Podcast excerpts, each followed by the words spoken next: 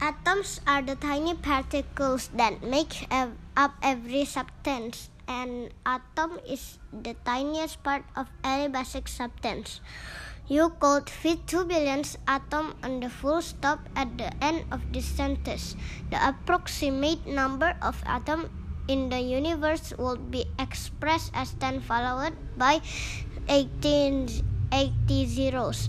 Atoms are mostly empty space, dotted with a few even tinier particles called subatomic particles. Every atom has a dense core that named nucleus.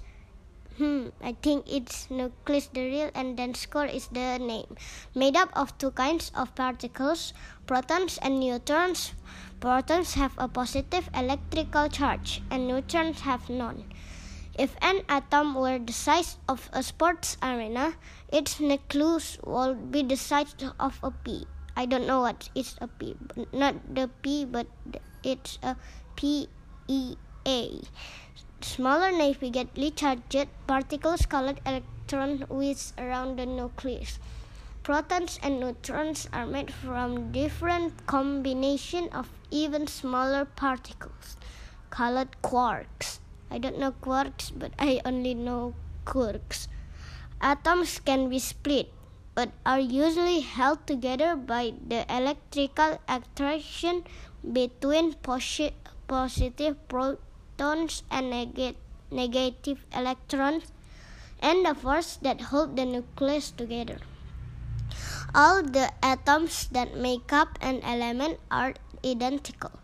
So all atoms inside a particular element have element have the same number of protons. For example, an iron atom has 26 protons, while a gold atom has 79. The number of protons an atom has is known as its atomic number.